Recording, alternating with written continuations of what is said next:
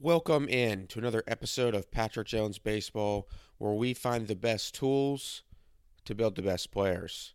On this episode, we have Jared Gaynor. Jared is currently a pitching coach in the Minnesota Twins organization. I've known Jared for several years now, and he does an awesome job with, with his pitchers, even just dating back to a few years ago when I was coaching with him in a, in a college summer league. So if you're someone who's into pitching, coaches, pitchers, or as a pitcher themselves, this is going to be a really good episode to to stick around and listen to because Jared is able to take complex information and break it down very very simply so you can able to understand it and take that information and apply it to your own game. So we go over different drills in this episode. We go over how to attack hitters, um, what you should be looking for when it comes to spin spin rate, um, why your fastball is such an important piece to pitch tunneling and what pitches should be your secondary pitch. It's just really, really good stuff. Um, like I said before, Jared Jared does a really awesome job with all of his pitchers, and um, you're going to be able to see that in this episode. So, uh, if you're interested in doing some remote training with Jared, um, one of the things that I did is I put his uh, information on the show notes page. But if you want to want to just straight up email them even without looking at the show notes page. You can email them at info at gaynorstrength dash pitching.com so i'll put that information in the show notes. He uh, currently is doing remote training for pitchers all over the country and i believe he's only taking i think he told me 20 or 25 pitchers total and then he's shutting it off. So make sure to get on that if you want more information on jared. Um, like i said earlier check the show notes page. I'll have all of his uh, uh, links for contact information. So, ladies and gentlemen, here is Jared Gaynor.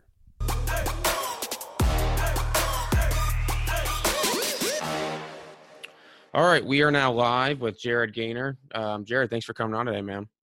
Yeah, thanks for having me on, Pat. What is this, my third or fourth time now? I think it's like your fifth or sixth time, man. Fifth or sixth? Okay, I lost track. Yeah, you, I think you came on three times and one like three weeks one that one summer. Yeah, that was a fun summer. It's crazy to think that that was two years ago. We were in Lima. It's, sometimes it's, it seems longer and sometimes shorter. Um, uh, that was that was a lot of fun though. We had a good setup. Um, we were coaching the, the Lima Locos. Yeah, it was. We had a lot of freedom to to train those guys how we wanted, and it was cool that we had a weight room and you know, we were able to get creative with those guys. So that was definitely an experience um, I'm really thankful for. And that was what allowed us to connect and grow our friendship. Yeah, absolutely, man. So what, I mean, what have you been up to? I know you're back home. You're, you live in Arizona in the off season. You near Cave Creek, right?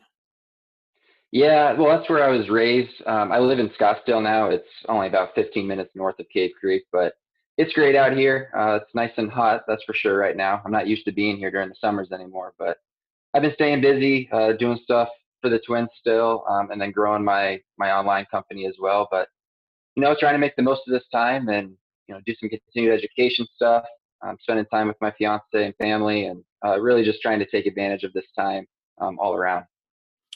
And I know um, we had Luke Haggerty on the show. I think actually you introduced me to Luke and I've seen some of your videos online where it's you're still you're still throwing like you're still experimenting with some pitch pitch design or just throwing in general. Um, why why are you still throwing as a coach? Yeah, it's funny you bring that up. I actually had a post on Instagram about this. I think it was yesterday or two days ago. But really, the the main reason I keep throwing is because I want to continue to have the mindset of a player and understand you know how hard this game is and how hard it is to make adjustments. You know, I, I think the further out you get from playing, um, it can get really easy to forget just how hard this game was. And you know, I know when I was playing, I went through a lot of challenges, and you know, I worked really hard, but it wasn't easy to make progress all the time. So I like to just experiment with different drills and you know different things I'm going to have my players do. I want to make sure that I have a good understanding of it, and for me to understand something, I have to actually do it and uh, it's just uh, been a fun process to continue to do that. And the players love it too. Like last uh, last season out in cedar rapids uh, with the twins me and the other pitching coach even had a little velo competition at one point during the year. And the you know the players love that. It's fun for them. And um, and truthfully just throwing's fun. So i think it's going to be one of those things i continue to do as the years go on as long as my body will allow me to. So are you you're doing weighted balls and all that stuff to keep your arm in shape? Yeah, you know, those are a lot of the drills that, you know, I implement and teach with guys is, you know, plyo ball drills. And so I'm always trying to think of new drills and, you know, new feels I can do for guys, whether it's working on an arm action drill or working on, you know, their back leg, lead leg, whatever it might be. I'm always trying to get creative and, and try to come up with new ideas or even different versions of already existing drills. What What are your thoughts on pivot pickoffs? I've messed around with them a little bit. Uh, I'm definitely really really tight in my back, and it, I have trouble actually even pulling that off. But it it does feel a little bit better once I can get it down. And I know from what I've heard, it's supposed to clean up your arm action. What What do you think about them? Are you Are you a fan of the pivot pickoffs, or what are your thoughts? Yeah, I I love the pivot pickoffs. Uh, you know, when I was playing, I was doing them. So I, I started doing them back in 2015. And you know, there's there's a lot of things that it's good for. Um, you know, one of the main ones, like you just mentioned, is arm action, right? Um, and you know, just to explain that a little bit more, like when we say it works on arm action, like that's a very general statement. But what it allows for me, and what I try to focus on when I'm teaching it, is to focus on not necessarily getting the arm action shorter, but really just making it efficient. And what that means for me is having their arm up on time and getting their hand inside 90 degrees. And that, that's really one of the main things because you'll see a lot of kids when they're doing the drill, they'll do what's called forearm flyout where, you know, their hand will be outside um, of their elbow. So we're doing a Zoom right now so I can kind of show you. But this would be a 90, 90 degrees position. So there's a 90 degree angle here, 90 degree angle straight up. So the further my hand gets outside of that, I'm decreasing that angle. So it's going below 90 degrees. When I say inside 90, the hand is getting closer to the shoulder. So when I get to my, my foot plant position and I start to go into layback, I want that hand to be inside 90 degrees. So that's one of the focuses I put into the pivot pickoffs with the arm action. And then the other thing is the glove side. So you hear the word glove side disconnection. I think Driveline kind of came up with that term. And really what that is, is it's allowing your glove side to accelerate your throwing arm through. So it's not moving as one piece. We don't want our throwing arm moving at the same time that our glove arm is driving down. We want the glove arm to be a little bit ahead of the throwing arm to allow our torso to rotate faster. So those are really two of the main parts. Um, you know, there's there's some separation type things you can focus on with it, but the main thing is the arm action being the focus. And you do that with weighted with a weighted ball. Yeah, so that will be one of the heavier ball drills that you'll do. So most of the time it will range between one to two pounds um, with a plyo ball for that. And I know for for those listening to this, it's going to be tough to if you've never heard of the drill before to wrap your head on on how to actually perform the drill. But uh, I was I'm, I'm looking on your Instagram page right now, and you you have a video of you demonstrating it. So if you are interested in in actually knowing how to do the drill, I'll put the link to uh, Jared's video in the show notes. You can just click on it and go to his Instagram page where you can see the video and him explain it there too. Um, one of the one of the interesting things that I've been noticing probably over the past year or two with pitchers is, and I think it might have actually started with Trevor Bauer, is um, and and Kelly. Who's that, who's that pitcher for the Dodgers who just got suspended? What's his name? Joe Kelly. Joe Kelly. Joe. I was going to say Chad Kelly. Joe Kelly is shortening the arm, shortening your arm action. So that's a thing right now. What do you think of that? Do you agree with that? You know, I think shortening your arm action can be beneficial, but just to shorten your arm action for the sake of shortening it, I don't think is necessary. It kind of goes back to what I was talking about with the pivot pick. We want to get that arm um, inside 90, and if you can do that with a longer arm action, then that's perfectly fine. And, and really what's going to help dictate that is what your lower body's doing. So if you're creating, you know, a good load and you're giving your arm more time to build up, you can probably get away with a longer arm action. But it's really a case by case study on, you know, trying to figure out what's the best arm action for that individual. Um, you know, I've seen a lot of guys make drastic changes. So, you know, just like we were talking about, we were in Lima. One of the pitchers we had was Jordan Marks. He had a really long arm action when he first got there, and he he got it as short as Joe Kelly's, if not shorter, by the end of the summer. And for him, that worked because his arm was late and draggy with the longer arm action. So for him, by shortening it up, his arm was able to be on time, and then he was able to accelerate out front rather than accelerating, you know, further behind his body and causing more of a drag effect. Do you think that's it's a it's also a thing because of so many guys doing weighted balls now and that promotes shorter arm action by doing those weighted balls? You know, I, I think it promotes it a little bit, but I don't think I honestly don't think weighted balls in and of themselves change mechanics, you know, without you still having a focus on it. Because, you know, I see, I watch guys all the time. So I go to X2. You mentioned, you know, Luke Haggerty. He owns X2 Performance. I go there a few days a week and help out, and I work out myself there. And you get a new kid in there, and he starts throwing weighted balls, or you have him, you know, try a drill. He's not going to instantly have a shorter arm action and be more efficient just because he's throwing a weighted ball. So you really have to make that the focus still. Um, but I think that the word has been going around for years that when you're using weighted balls, you the goal is to try to shorten your arm action, make it more efficient. So I think kids are thinking about that and trying to make that change. So, you know, for me, when I first started using weighted balls, I actually shortened my arm action a little bit. And it wasn't that the weighted ball made me do it necessarily, but it was easier to get more efficient with it because the ball was heavier. Do you believe that speaking of, of younger kids and pitchers, what do those kids need to be focusing on? Like, do you believe that they need to be understanding what their feet should be doing first before they worry about anything what that their arms doing since everything starts from the ground? Yeah, that's an interesting thing, right? Because uh, I think about this all the time because it does start with with the feet. It starts from the ground. It starts with your load.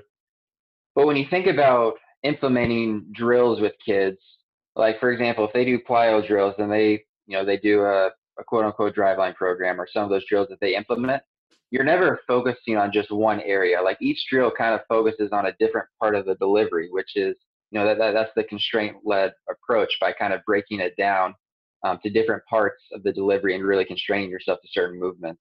But if I had to start from one spot, it would be with with the load. The first move we make is, you know, I think critical to setting up everything down the chain after that. So if we don't get the load right, we're really just setting ourselves up um, to be in a bad position at foot strike.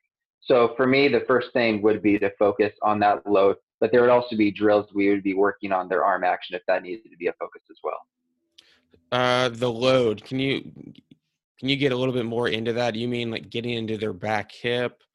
I know some people when they say load, even for hitting, uh, it's still not known because there's so many different interpretations of the load from a hitter's perspective. So, yep. from a pitching perspective, what what exactly does the load mean?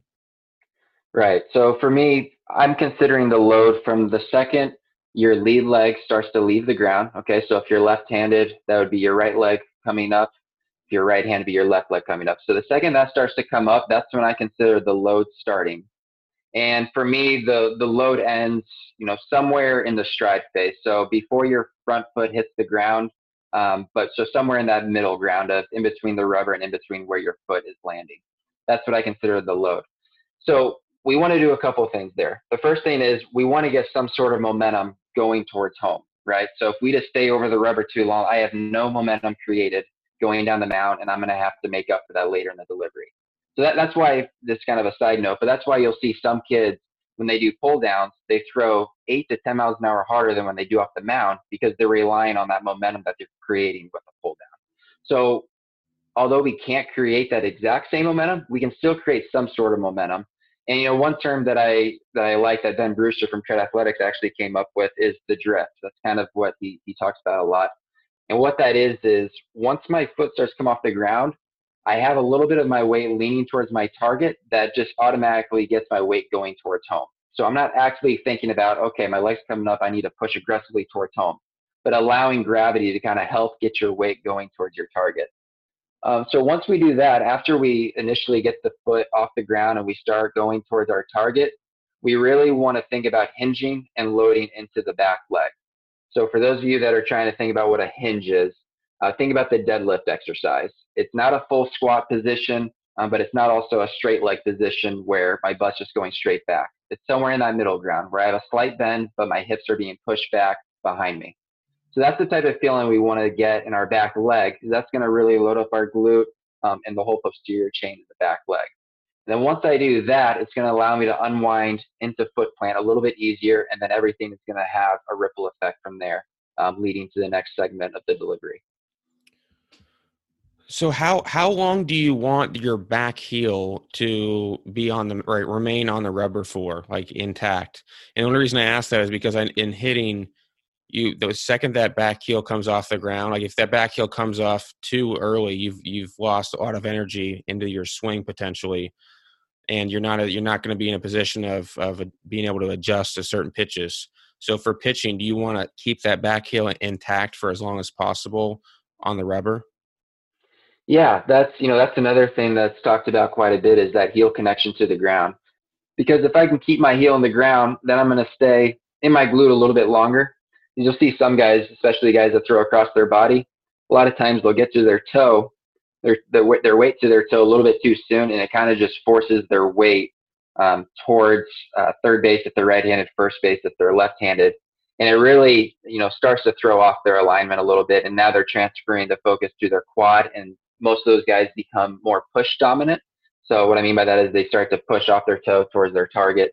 And a lot of times they have to do that to compensate for the fact that they're drifting, you know, offline from their target. So, you know, that's a good question on, you know, how long do you actually keep the heel in, in contact with the rubber? I don't know if I have a, an exact answer for that, uh, but I would say most guys could benefit from having the focus of keeping it in the ground as long as they can. Because you're, once your hips start rotating, it's naturally going to come off. Um, so just trying to figure out what works for that specific athlete is really critical. You know, for one guy, telling them keep your heel on the ground as long as you can might work. For another guy, it might not work. So it's really just kind of experimenting and, and making sure that you know their hips are still rotating on time. Um, you don't want them to get stuck in that back hip and then everything's kind of rotating a little bit late. On the follow through, I've been seeing some things of of recoils, you know, and there's so many things. This is the problem with social media sometimes where you see so many different opinions you don't even know like what exactly to believe because then you go watch a video of certain hitter of a certain pitcher sorry and you see them do both things so it, when i watch certain pitchers sometimes i see them take a like throw the ball and then their arm come back up again mm-hmm. and then i see some who throw and then their arm stays down what like right. what's what's the answer like, what what should be we be telling younger pitchers coming up the chain I personally am not going to tell a guy to do it or not to do it. For me, it's it should just kind of be a byproduct of of your throw. Some people, you know, they naturally do that, and I would say it's probably guys that have really high um, intent when they throw. Like it's kind of just like a reaction type thing. Like I've done that a few times when I'm trying to throw as hard as I can. So you know, I don't want to tell someone to you know artificially do that. Like if it happens, it happens. Um, but I also don't want to tell someone, okay, you need to finish with your arm down in a perfect fielding position because what that's going to do is it's going to kill rotation and it's going to kill their intent to actually throw the ball hard. So, you know, just just throw the ball w- with intent towards your target, and whatever happens after you release the ball happens. Gotcha. All right. Well, I'm glad you cleared that up for for me anyway. I'm sure other people listening too. You, you know, you pitched in college, uh, George Mason. I know before that you were at um, junior college, and then you played professionally too in some really good independent leagues. So you know all about uh, the pitcher versus batter confrontation and, and just matchup and competing with with against hitters. When you're on the mound, how how do you go about game planning for hitters as a pitcher? Yeah, so I think this is going to differ from level to level, right? Like with if you're in a pro organization, you're going to have access to in-depth scouting reports. You're going to have heat maps. You're going to be able Let's to say when, when you were at when you were in college, when you were pitching in college. When I was in college, the first thing I would do is I would look at the stat sheet of of every hitter on their team, and the main things I was looking at was uh, strikeouts. How many times did they strike out? How many times did they walk? And then I would also look at their power numbers. So I wanted to see the type of hitter I was going to be facing. If I was facing a guy that you know hit for a lot of power, struck out a lot, and didn't walk a lot, then I knew he was going to be you know a free swinger type guy um, who had a lot of juice. So he's probably going to be a guy I was going to feed soft stuff. I wasn't a hard thrower, so I, I had a finesse. Really, with most hitters, I had a finesse. But um, with a guy like that specifically, if I could tell they were aggressive by looking at the stat sheet, I would probably start them off with an off-speed pitch and just kind of see how they reacted. You can get a good idea for how a hitter is going to react just even by the takes they have. You know, you, a lot of guys, you know, maybe they're a leadoff guy. I'd face a guy who, you know, was going to take that first pitch no matter what, and it'd be a very passive looking take. And I knew, okay, this guy isn't really aggressive right now. I'm going to keep attacking until he shows me something different. Then there'll be other guys where it looks like they're going to swing almost every single pitch, and they're they have a very aggressive take, a lot of movement going on. Uh, those, those are just little things you can kind of pick up on, and, and really it starts with the stat sheet. Like I said, guys that are more passive are probably going to walk a lot more. Guys who aren't walking a lot, that tells me that they're going to swing the bat. So you're on the mound. You're you're normally starting guys off with off speed, which it seems contrary to what other p- pitching coaches would say to promote is throw you know mix in start start everything off with the fastball and build off of that. But that was based off of just the fact that you didn't throw very hard as a pitcher correct? Right. Yeah and well the other thing too though is that you'll look at even guys in the big leagues now that throw 96 97 and they're throwing more off speed than fastballs. So you know for the most part even if you throw hard your fastball is not going to be your best swing and miss pitch. So, and that doesn't mean we don't throw the pitch, right? Like we need it to set up other pitches still. But the thought of, okay, I need to start off with my fastball and establish that, I think that's kind of being debunked by, you know, the success that big leaguers are having and us being able to look at the numbers and see that, hey, your off speed pitches are actually producing better results than your fastball. So the, the, top hitters in the lineup, you would start them off with an off-speed pitch, see how they would react.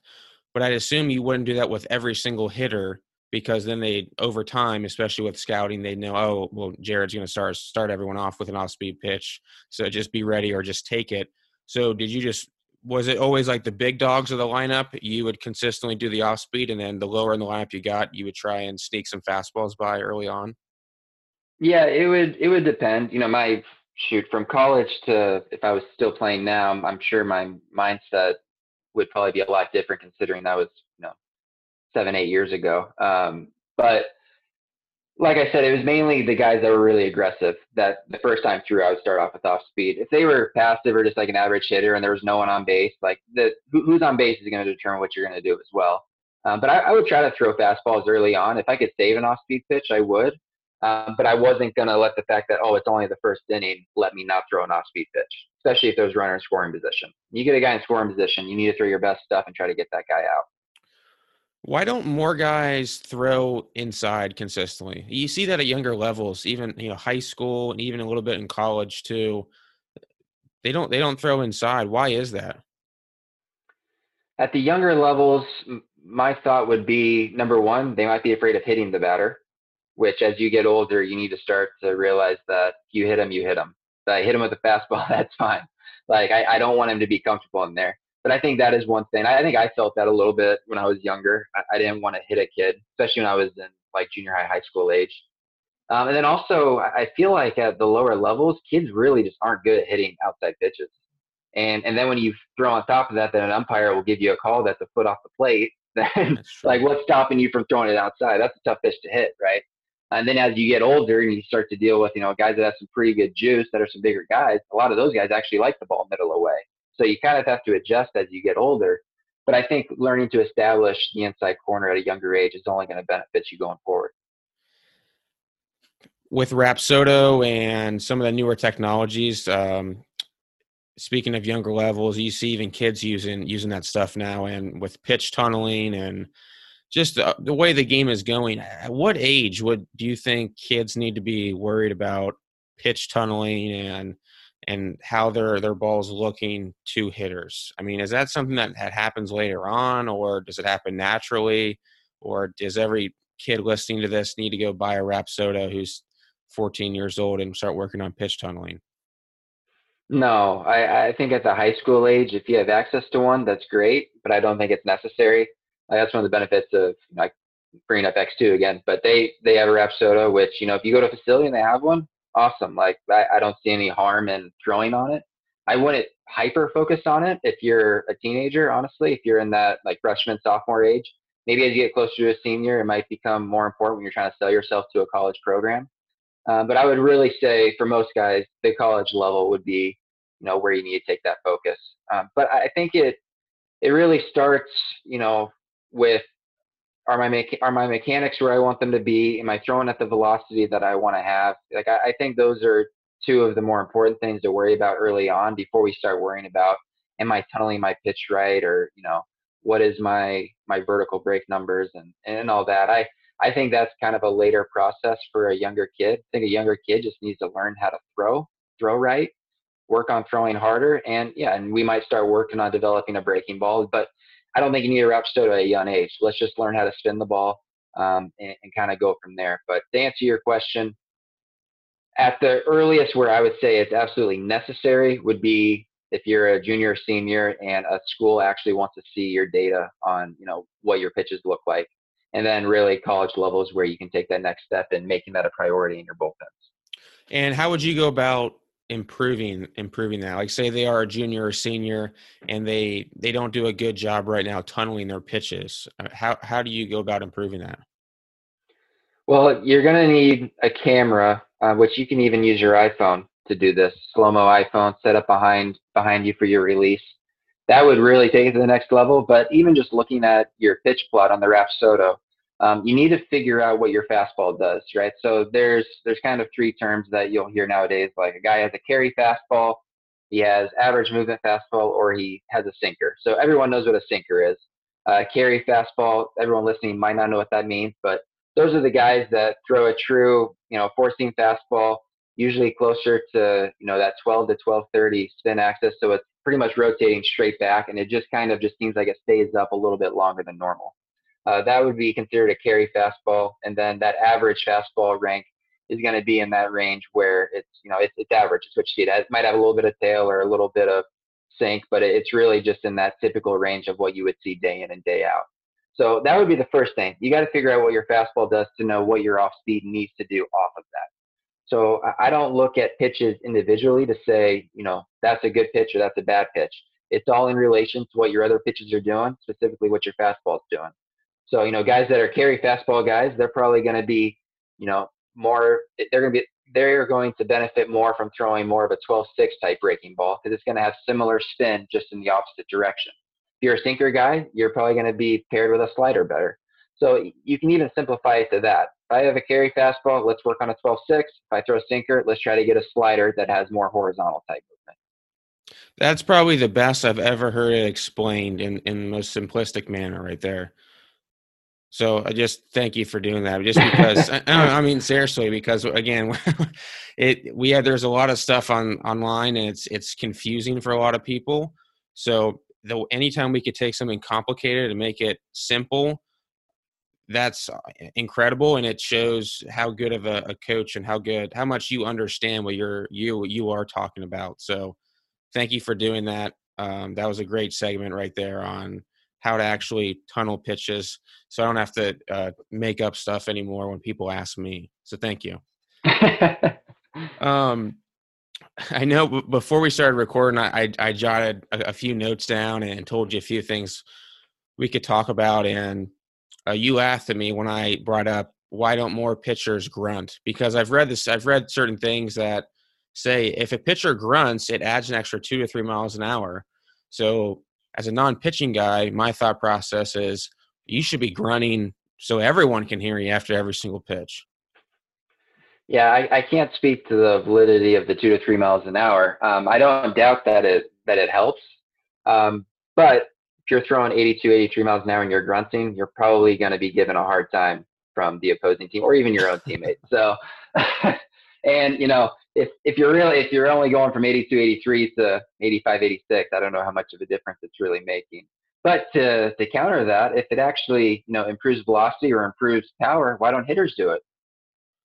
Um, I well, that's the thing is the study that I saw had nothing to do with hitting; it was all throwing. Okay, well, we might have to do a study on hitters and see if it All right, I'll too. do that study. I got I got a facility now. We'll do, we'll do the study. All right. Um, awesome, and this has been great. Um, it's always good to catch up with you. I'm glad you're doing re- really well. Congrats on it. You're getting married, um, which is crazy to to think about how old we're we're getting. Not old. We're not even 30 yet, but we're getting up there. But congrats on that. And I know you're doing some remote training right now. Something that you've been doing even back when we first met a few years ago, and you do a really good job with that. Give us give us the inside scoop on on what this entails because there's there's so many different programs and training methods out there, and people trying to just sell you stuff. And I've mentioned this several times in this podcast. It's hard to know. unless you're an expert, who's who and what you should be listening to and who shouldn't you be listening to. And I know you have my vote on someone that you should definitely be listening to because you know what you're doing clearly just by some of the answers you've given in this podcast, but also just because I know know you. So why why should someone invest in remote training and, and how can it help them and how can GSP your company help them? Yeah, that's uh, that's a great question because you know remote training. People that aren't familiar with it, they hear remote training and it sounds a little weird to them, especially if you're a high school kid and you're trying to sell it to your parents that hey, there's this guy on Instagram that does online training. Yeah. He wants he wants to sign me up for you know for just a small fee a month. I mean, if I'm a parent, I'm probably thinking, okay, I need to figure out who this is, what the company is, and do research. So that's really my first process or first step if I'm working with a kid is I want to get on the phone with their parents and I want them to get to know me, understand what I do, my background, and and really just get to know them a little bit because I, I can understand as a parent that there has to be a little bit of doubt on you know what's going on and just like you said you know understanding and trying to figure out who knows what they're doing and who doesn't so to give a quick rundown on it uh, remote training for those that don't know is it's the same benefits of you know personal training and you know a throwing coach but everything is done online. So you're able to do everything from your own gym, from your own field, uh, wh- wherever you do your workouts. You do it there. And what I do is I send you your program online. Um, I use the software TRAQ by Driveline now, which is a great scheduling tool and a way for me to track, you know, your throwing, um, your lifting schedule, and it also inputs the data on your throwing velocities and how much weight you are lifting um, for each exercise. And over time, we'll be able to see your progress uh, on your list and also on your throwing velocity, which is really cool. Um, you get to see a, a, breakdown on a graph. And uh, they also now have incorporated into TRAQ uh, a thing called Pitch AI, which is a biomechanic report, which is really cool. All, all I have to have you do is film yourself in slow motion from the side view, and it generates a biomechanics report for you. Which, it, when you look at it, if you've never seen one before, you're just you're wondering what all these lines are and what they mean. And what I do for you is I really break it down, keep it simple, and try to highlight to you the deficiencies in your delivery that we need to work on. And then based on that, um, we I program drills and exercises to help you with that. And um, that that's really the the main part of it is I start off with an assessment. Every client does a movement assessment and a strength assessment. And then you also send me video, like I said, of you throwing. And what you'll have to do is video yourself doing these assessments and send them back to me so I can look at it. And then after that, I'll get on the phone with you and your parents if they'd like to be on it. And I really go through your assessment and tell you what I think you do really well and some areas that I think we can improve and what we would really focus on in your training. And then after that, I build out a training program for you built into four week phases. So every four weeks, um, you get an updated version of your lifting and your throwing uh, based on the time of year and then also based on how you progressed last month. So it's it's not a cookie cutter program. Um, I know a lot of people, you know, will sell, you know, they do individualized programs, but this really is an individualized program based on, you know, your assessment and, and really what your needs are. And that that's really the most important thing. Like I, I could roll out the same program for you know every client it'd save me a lot of time. But I know that you're not going to get the best product, and that's not going to treat you the best. So I, I really take the time to to give you the program that's built for you and that that's the process that I follow. And you know, in every uh, two to three months, we do another assessment to see where you're at, reevaluate, and um, we go from there. And the only thing I, I would want to add on top of that is um, your your time is is limited. I know you said you are only taking so many so many clients. So if you if you do listen to this and say like, well, we'll think about it, we'll think about it. Um, you're you're you are only taking so many clients. Um, I know you mentioned that before we started recording. So make sure to act on it uh, quickly. And then, what's the the best way for someone to get in contact with you? Um, maybe just maybe just one one place. I think we have people like me just keeping it simple. Yeah, I would say, man, I don't like to get blown up with DMs, but Instagram would be probably easiest to reach me, and then maybe you can just add my email address in the show notes. Okay, what's your Instagram? Instagram is GSP underscore training. Okay. We'll put that on the link too, but in case anyone just listening wants to go check it out. Jared, uh, pleasure as always. Stay cool out there in Arizona. Stay safe too. I know there's my brother lives out there, so I know they've had some a lot of fires and stuff too. So, and then glad you're doing well, my man. Yeah, thanks for having me on, Pat. It's always a pleasure. Thanks for listening to another episode of Patrick Jones Baseball. Make sure to go subscribe on iTunes so you can stay up to date on the latest trends and techniques being taught in player development. Until next week, hope everyone stays safe.